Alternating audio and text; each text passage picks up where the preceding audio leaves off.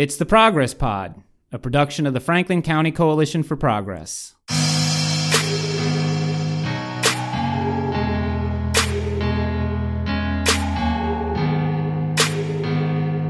Pete Mazzoni. For the first time, Chambersburg will be hosting its own Pride celebration this summer. Pride Franklin County will be held this coming Sunday, August 5th at Wilson College.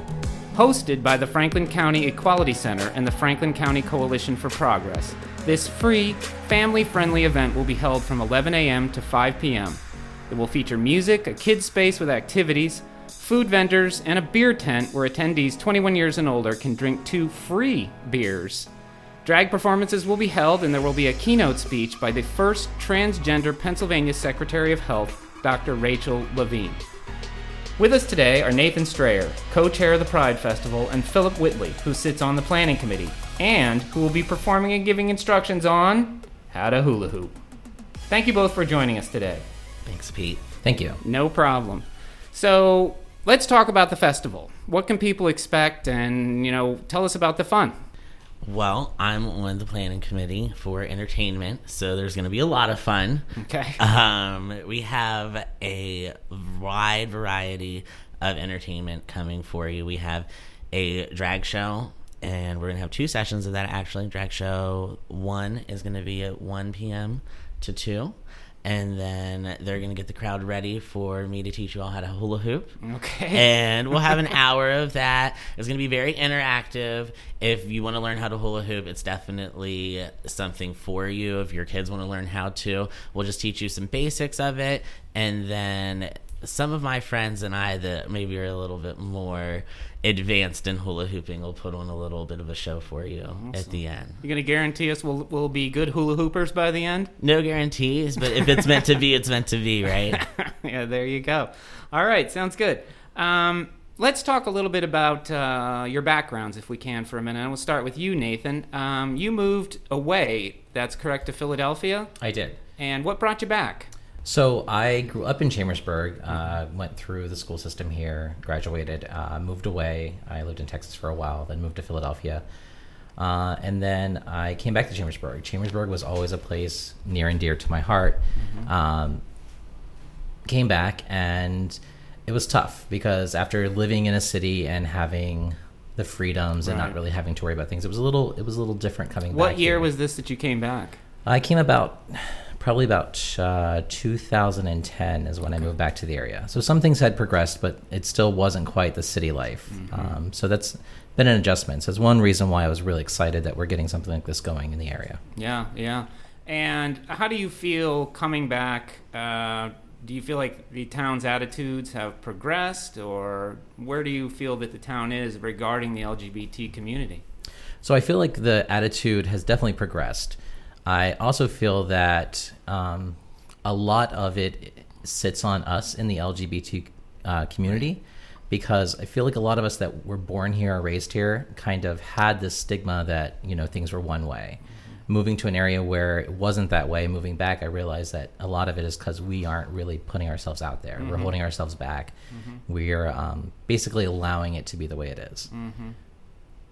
So how do you go about, you know, combating these attitudes, and how do you kind of, you know, how do you go about convincing people that, you know, you're just a regular person, that there's nothing there, you know, it's just just living your life. Right. So I think that's where pride comes in. Um, you know, pride's all about celebrating yourself. Mm-hmm. Um, you know, being comfortable with who you are and putting it out there, not hiding it from people, but living your life as yourself. Mm-hmm. Uh, so that's why I'm very excited that we're doing this Pride Festival to kind of give encouragement to everyone across different generations to be who you are, be proud of that, live your life. Mm-hmm. Right. I feel like we talk about it a lot without within our own meetings and whatnot about how it feels so good to be planning something that is kind of for the younger versions of ourselves. Right we didn't have that you know like i'm only 29 so i'm only into like the beginning stages of my adult life mm-hmm. and the fact that people that are just 15 years younger than me are going to have a way different experience as a like gay teenager in Franklin County than sure, I did. For sure. And it's so like that's what I feel like we talk about is like important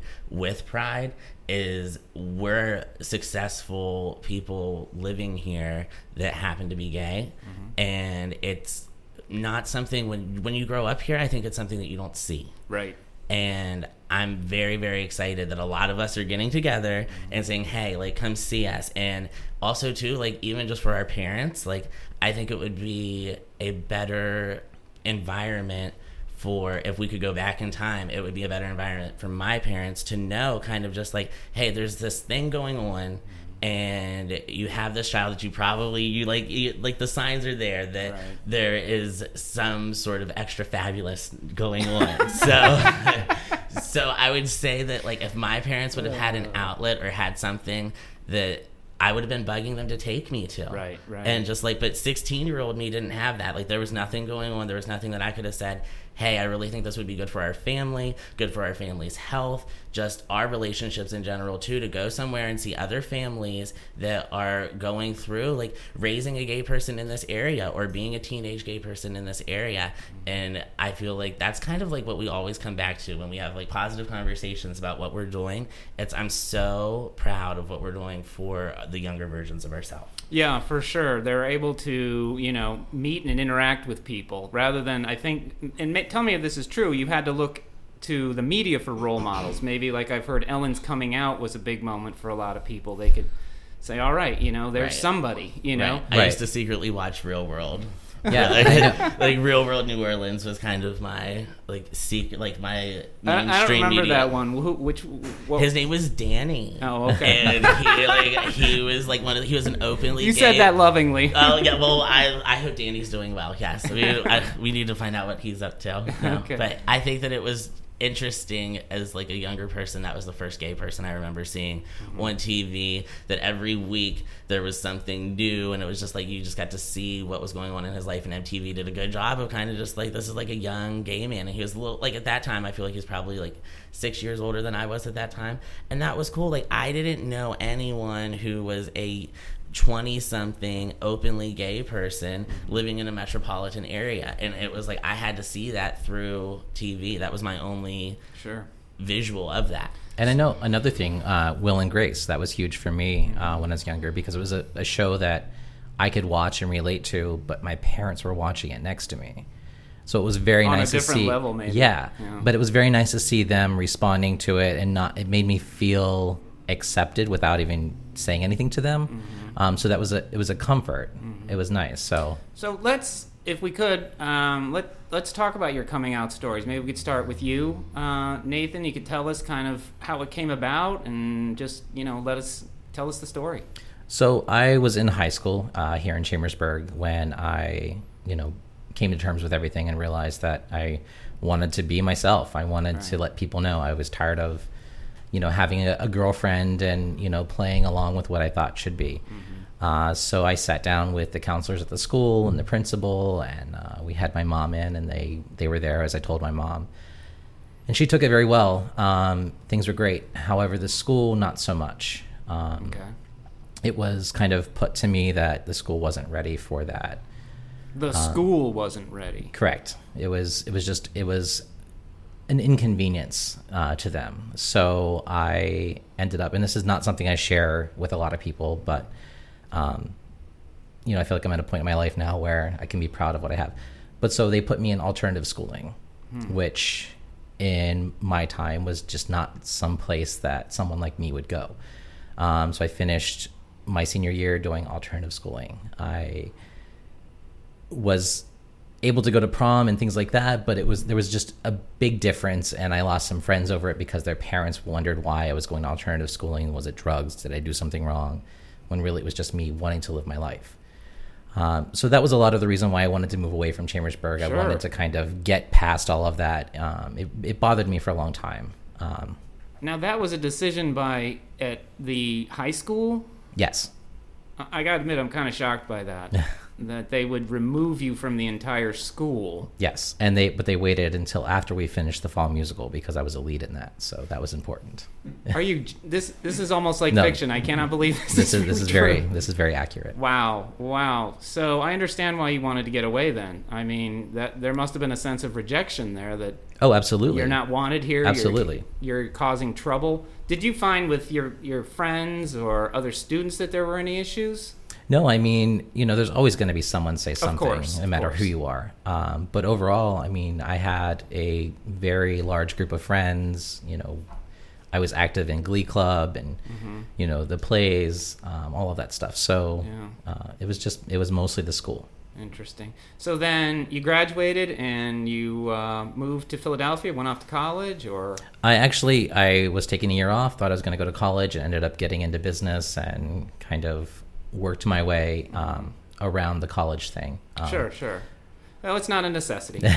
and then at some point, you looked back at Chambersburg and felt something pulling you. Yeah, I mean, it was tough because I moved away and I lived in Texas for a while away from my family. Um, a lot of that was because I wasn't sure how my entire family was going to take things. It was a slow rollout to my family, you know, telling my mom first and then, you know, an aunt and an uncle here and there. Um, so finally, in my early 20s is when I kind of told the entire family. And then I realized, you know what, they're accepting this. You know, even the ones that are very religious and I thought would have the biggest problem with it, everyone accepted it. So I was, like, maybe I want to be closer to my family now. Oh, that's Um, great. so that's that brought me back to the area. great. I'm glad it ended well. Philip, want to tell us your story? Sure, absolutely. Um, I was adopted when I was three days old. I was kind of a planned adoption. My parents are very religious, and through their religious organization, they had kind of got in contact with my biological mom. So that's how I became with my bio- my adopted family, mm-hmm. and they moved here when I was young and was pretty much raised here. I went to elementary school here in Chambersburg, but because of their religious beliefs and a lot of the traveling that my dad did as a traveling speaker, they put me in a like homeschool kind of cyber school program. So I would take the local testing and whatnot at the high school, and I did meet a few people through that. Like, but I didn't have a lot of friends that went to school here. Right. Um, when I turned 16, around that time is when I really started. I, I was very sheltered until that time in my life. Um, once I was allowed to work and kind of get out there and be social, I started to make friends.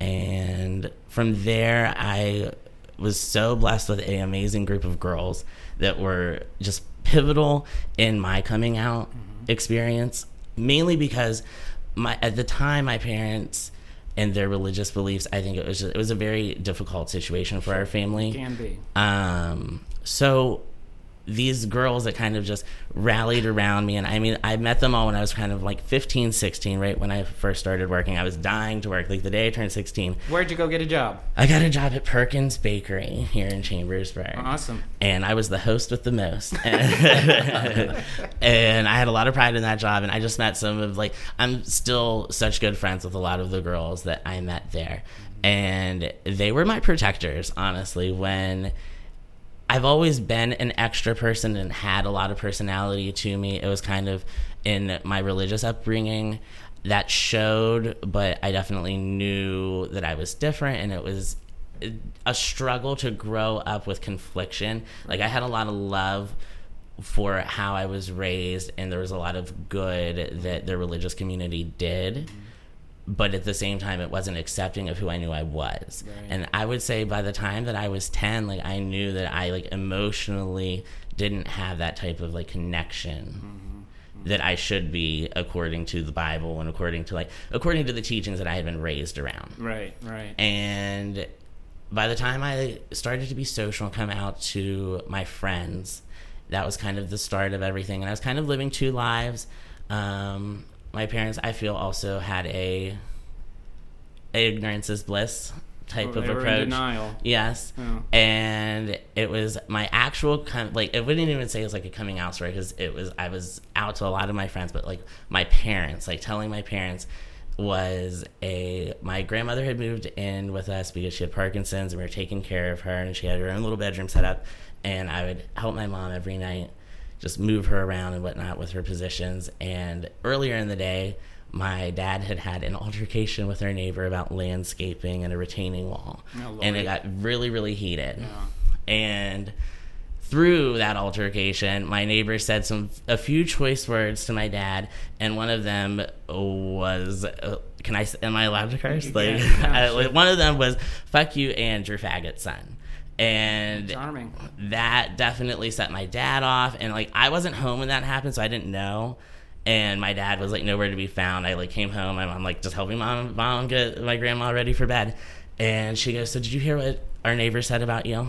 And I said, "No," and she brought it to my attention, and I was just at this time I think I was 17, almost 18. It was wintertime.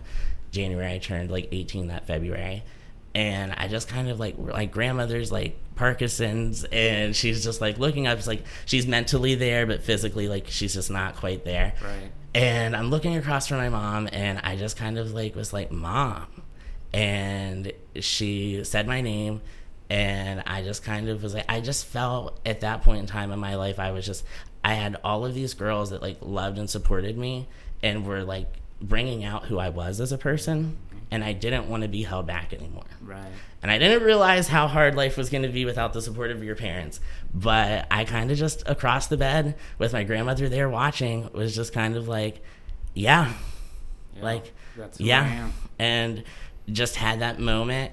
And my mom just had like tears rolling, and my grandma looked up at me and she's like shaking, and she just kind of, I just felt like she just like told me, like, good for you. Like, because she was a Oh, sassy on. person. I feel like she, like, I felt like she was kind of just like, I'm glad I was here for this. um, and then it was just, I mean, a very tense moment. And basically, because of their religious beliefs, things quickly changed in my life. So talking it over with the church, like and my dad is like their kind of like church leader, providing overseer, and it was something where I feel like they had to go a little bit harder on me too because of his position.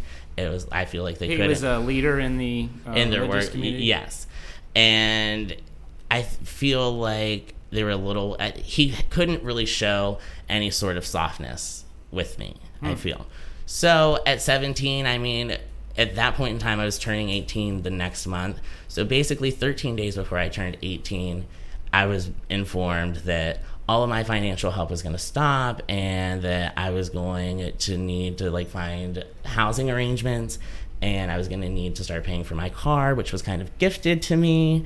And it was just a lot all at once. Mm-hmm. But through the support and just kind of like the turn, it really like set a fire off in me in my life.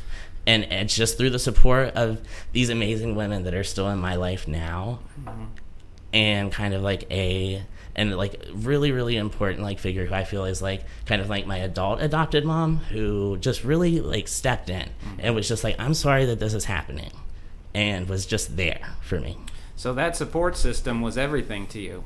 It was beyond it still is like Yeah. to this day still is Yeah. and a lot of them will be at Pride and are volunteering at Pride and are so proud of me and just like the outpour of support from them throughout my life and especially now has been what has allowed me to be a productive person. Have you been able to have any kind of, for lack of a better word, healing with your your father and your your family? Yeah, thankfully. Um, it took a lot of time. Um, 18 to probably like 25 was not, I, there wasn't a lot of communication. But I think just through growth and like time really does heal a lot. I think that we came to a beautiful understanding of just where everyone stands and they're proud of who I've become as a person. And I tell them all the time too that my religious upbringing is really what has instilled like a sense of volunteering mm-hmm. in me still as an adult. I mean, I became involved with the Rotary Club because I like wanted something that I could volunteer with. Oh, cool. And I feel like all of the hard work and volunteering with pride, you know what I mean? I've it's funny that I feel like a lot of the drive that I've put into pride came from my religious upbringing and a lot of the good that they taught me. Um, I had a wonderful like closure moment with my mom where it was just I kind of felt like I had a lot of anger. Sure, of course. It was just it was very like and I felt like she just didn't know. There was like lack of communication for years and she didn't know how to parent mm-hmm.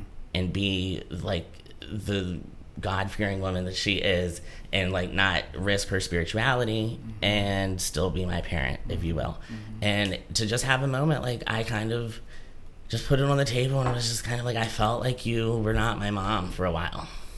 It sounds like she kind of quit being your mom for Right. a while. And I and to say those words too, I said I felt like you like stopped that because and like and it was because she didn't know what to do. You Sure, know? sure. And she was caught between a rock and a hard right, place. and we just had like a very emotional conversation and moment, and we have had a better relationship since then.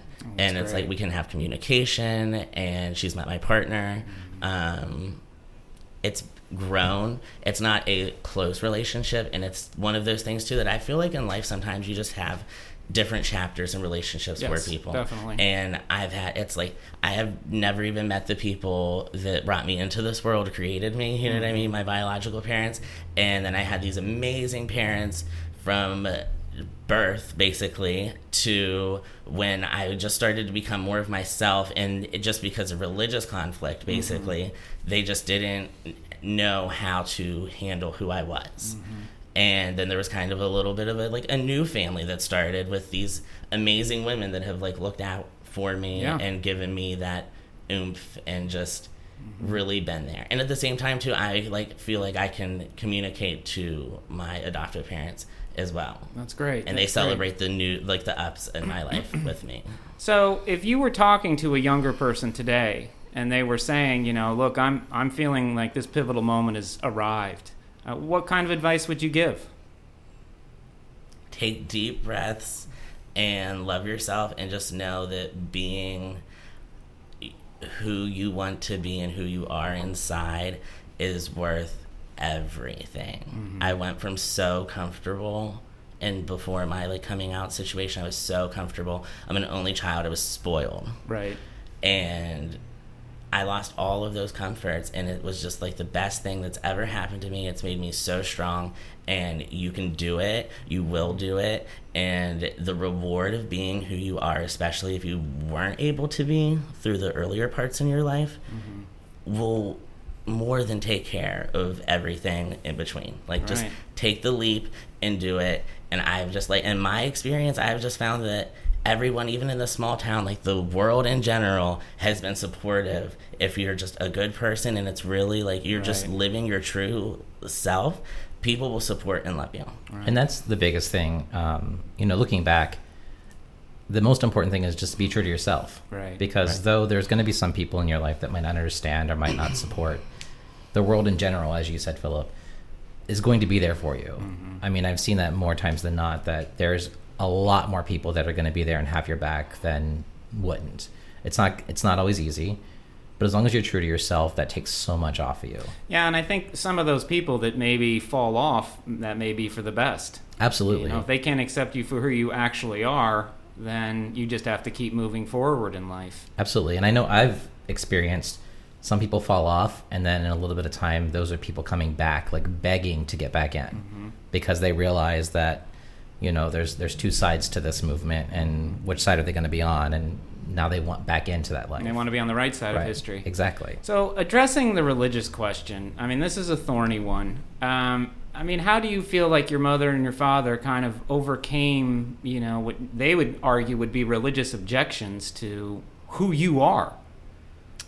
I feel like they. I don't think it was any sort of overcoming. I think it was more coming to an understanding, um, and coming to learning a way to lovingly communicate to someone who maybe lives a lifestyle that you despise, per se.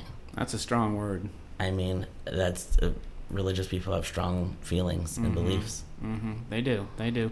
I've always been a little confounded by that because the New Testament is so full of, you know, love thy neighbor, do unto others, all these positive things. And I feel like sometimes there's this clinging to these individual tiny passages in the Old Testament that, you know, kind of they plant their flag on that hill and maybe they shouldn't, you Right. know? So, all right, let's uh, move back into talking about the festival. I want to hear about the art of hula hooping. Now, how did you get started in this, and who's better, you or uh, Nathan? Oh, this is totally his thing. I got started with actually one of these amazing women that I was telling you about earlier happens to be a great hula hooper. And I would say about three years ago, she had a great little dinner at her house, and I had a few glasses of wine. Oh, boy. And she has, they're professional hula hoops. They're not super expensive, but they're weighted properly, made with love and care. So, like, pro they, gear. Yes, they definitely work. I mean, if you do something like golf or like even frisbee golf, you know, a regular frisbee Not versus a, Yeah. something that was made for it, it's definitely going to be a world of difference. Okay. So, dinner party, had a glass or two of wine. I see these like awesome hula hoops that she has, and I've seen her do all sorts of amazing tricks and whatnot with them. So I just picked one up and I just started the basic hula hooping. She gave me a little bit of instruction on it, and it just it clicked. It felt fun, and I was like, You're natural. right? I just I like this. So I bought my own, and then I never like put it down, and I just it just became something that I do every day, almost like yoga, like a mm-hmm. daily like kind of like moving meditation, if you mm-hmm. will. And I've just in three years I've become really really good at I it. I bet. I bet. And I think that everyone kind of needs a little bit of sort of like moving meditation in their day. I think it's really, really good for your spirit. Mm-hmm. Um, and I hope that here at Pride that I can really like teach a lot of people how to do it. You're gonna watch a lot of people try. That's for sure. Exactly. And even if they're not that good, I'll, I promise I'll put on a good show for them. Okay, great. Some of the other entertainment, uh, we're going to have some uh, drag queens. Now, for those who aren't familiar, uh, what kind of shows do they put on? What kind of entertainment are they going to be bringing to the table? All right, so our drag queens, I mean, they're going to be performing to uh, different songs. They are all choosing their songs and sending them in to us. Uh, so they'll be doing like a lip sync um, performance. Uh, they'll be all done up, uh, different costumes, makeup. Um, they'll perform to the songs. Um, it's it's a very fun thing to see. Of course, seeing it in a club is going to be a lot different than seeing it at a family friendly event. Right. Um, you know, in a club atmosphere, they'll kind of work with the crowd and talk with them, and like you know, there's some banter back and forth and so forth. But we are keeping this fam- family friendly, so all the songs have been approved by the committee Yeah, uh, okay. to make sure that they are all PG. Yes, exactly. Well, for people who haven't been to a drag show, um, you know, it can be a lot of fun. I mean, they're very. Uh, Lots of fun. Yeah, it can be a lot of fun. And in talking about that as well, and going out and getting some of the sponsorships, was this a sticking point? So in the beginning, the drag show was something that some people were kind of concerned about uh, because they hadn't really experienced it. Right. And it's just one of those things again where in a, in a town where you aren't used to some of these things, like you have to educate. Um, so we put it out there and we explained to them what you know the drag show would be like and so forth. And now we've we've really seen a turnaround on it. So some people have gone and looked at YouTube videos and so forth. And Yeah, they saw now it's, it's comedy and they're Right. they're funny and Exactly. It's a great form of entertainment. So now it's actually becoming a thing that people are like, we're coming because there's drag queens. So it has had quite the turn. good, good. and I am so happy that Nathan really like tried so he really really put his effort into making sure that we were going to have a drag show because I just I think that it's for us it's something that's just kind of like iconic for a pride Yeah. like, like there aren't pri- there aren't many prides that don't have that type drag of show. performance it's kind of like our people's form of like it's like one of our expressions of art honestly Right. When I tell friends that live in cities that we were going to have a pride, but possibly not a drag show, they're like, then that's not pride. oh, really? you got to get it done. Right. Um, one other major thing I want to get to is the keynote speaker. Um, the keynote speaker is going to be Dr. Levine, who is the uh, physician general for the state of Pennsylvania, the first uh, trans woman to take this position. Um, she's a very accomplished uh, individual. As physician general, Dr. Levine made significant strides combating the opioid epidemic and advocating on behalf of the LGBTQ population. Um, among other things, she spearheaded the efforts to establish opioid prescribing guidelines and establish opioid prescribing education for medical students. She's also done work for the LGBTQ community. So that was a real get right there to have her come speak. Do you have any idea what uh, topic she's going to be addressing? Um, we we have not received word exactly what she's going to be speaking about. Um, but going back to what you just said, we were super excited I imagine. when her uh, office confirmed that she, she would be coming out to us. Um, one thing that we really wanted to do with Pride is not just have it as a fun event for us to like celebrate and you know have a good time. Right. We also wanted to add some education in there. um, education for the LGBTQ community as well as our allies. Mm-hmm. You know, it's just another way of putting someone else out there to say, look, you know, here's someone from this community who is doing great things with their life, who Right. is helping, you know, people all across the state. Um, so that was it was very important to us to find somebody who you know would be a spotlight to show like mm-hmm. So, in speaking about educating the community, what are you really addressing here? What does the community need to know that they don't know? I think the biggest thing there, what I'm what I'm meaning is that we're everywhere around you every day. We're mm-hmm. here. Yeah. We're your doctor, we're your dentist, we're your daycare provider, your teacher, mm-hmm. server. I mean, we're in every aspect of your life. There's a person from the LGBTQ community, mm-hmm. whether they're out and they tell you or not, they're still there. Mm-hmm. So we're just kind of putting it out there and let the community know, like, you're beside us every day. Yeah, right. So Right. you know, it's it's not changing anything. Yeah. and not just for the community too but like we had talked about before for our younger versions of ourselves like maybe there's some people that can't even come to pride but just seeing it and knowing that oh wow there is a group of people that are successfully living their lives happily and are supported by the community that's so important i think in every community for people that are in the closet out of the closet in general it's good when you're a person that is kind of a minority or of a unicorn in your community like when you're different Yeah.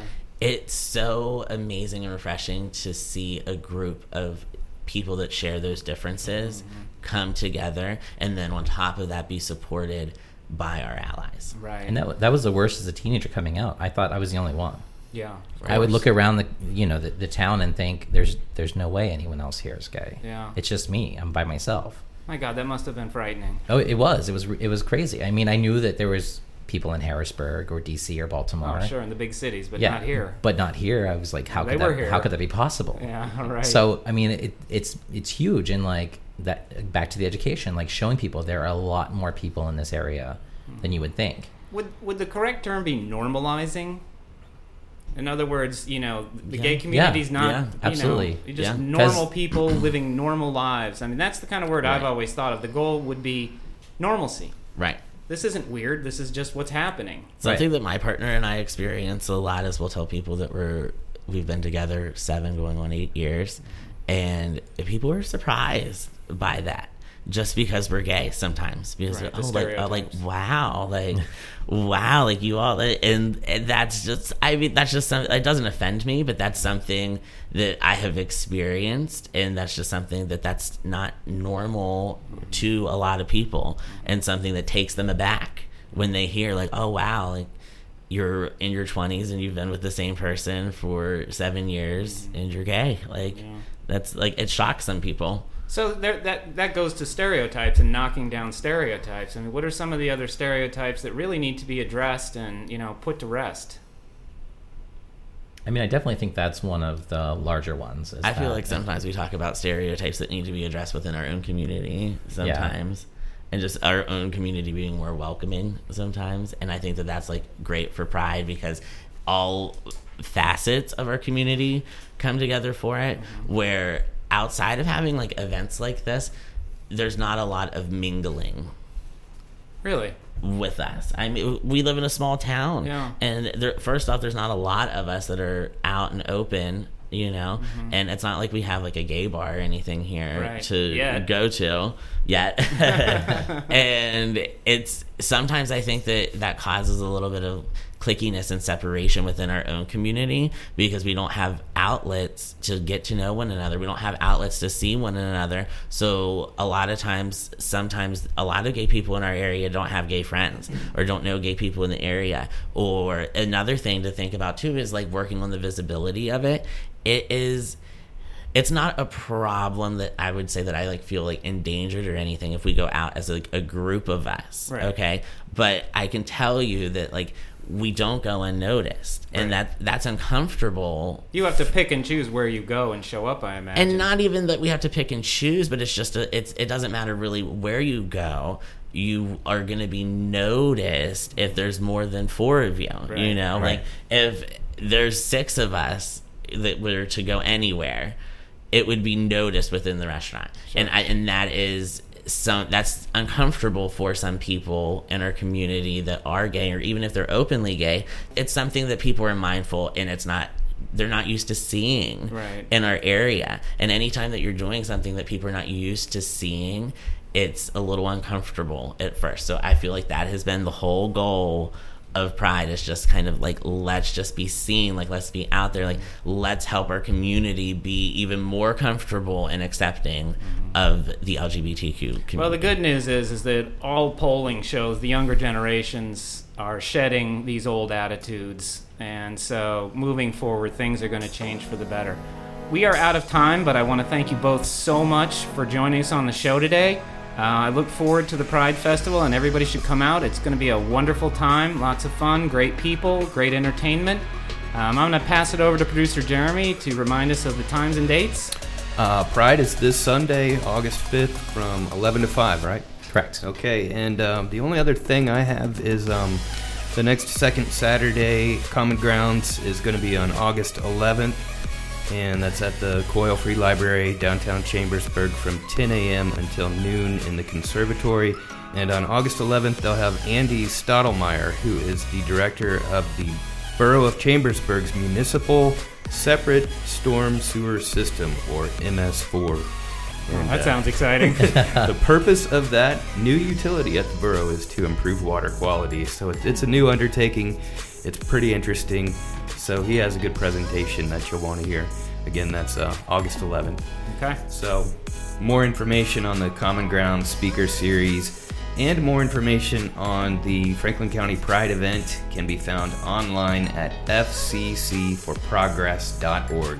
That's the Franklin County Coalition for Progress website, fccforprogress.org. Sounds That's good. That's all we have, All right, thanks we'll again see for everybody joining this us. Sunday. Yep, see you Sunday. Thank you.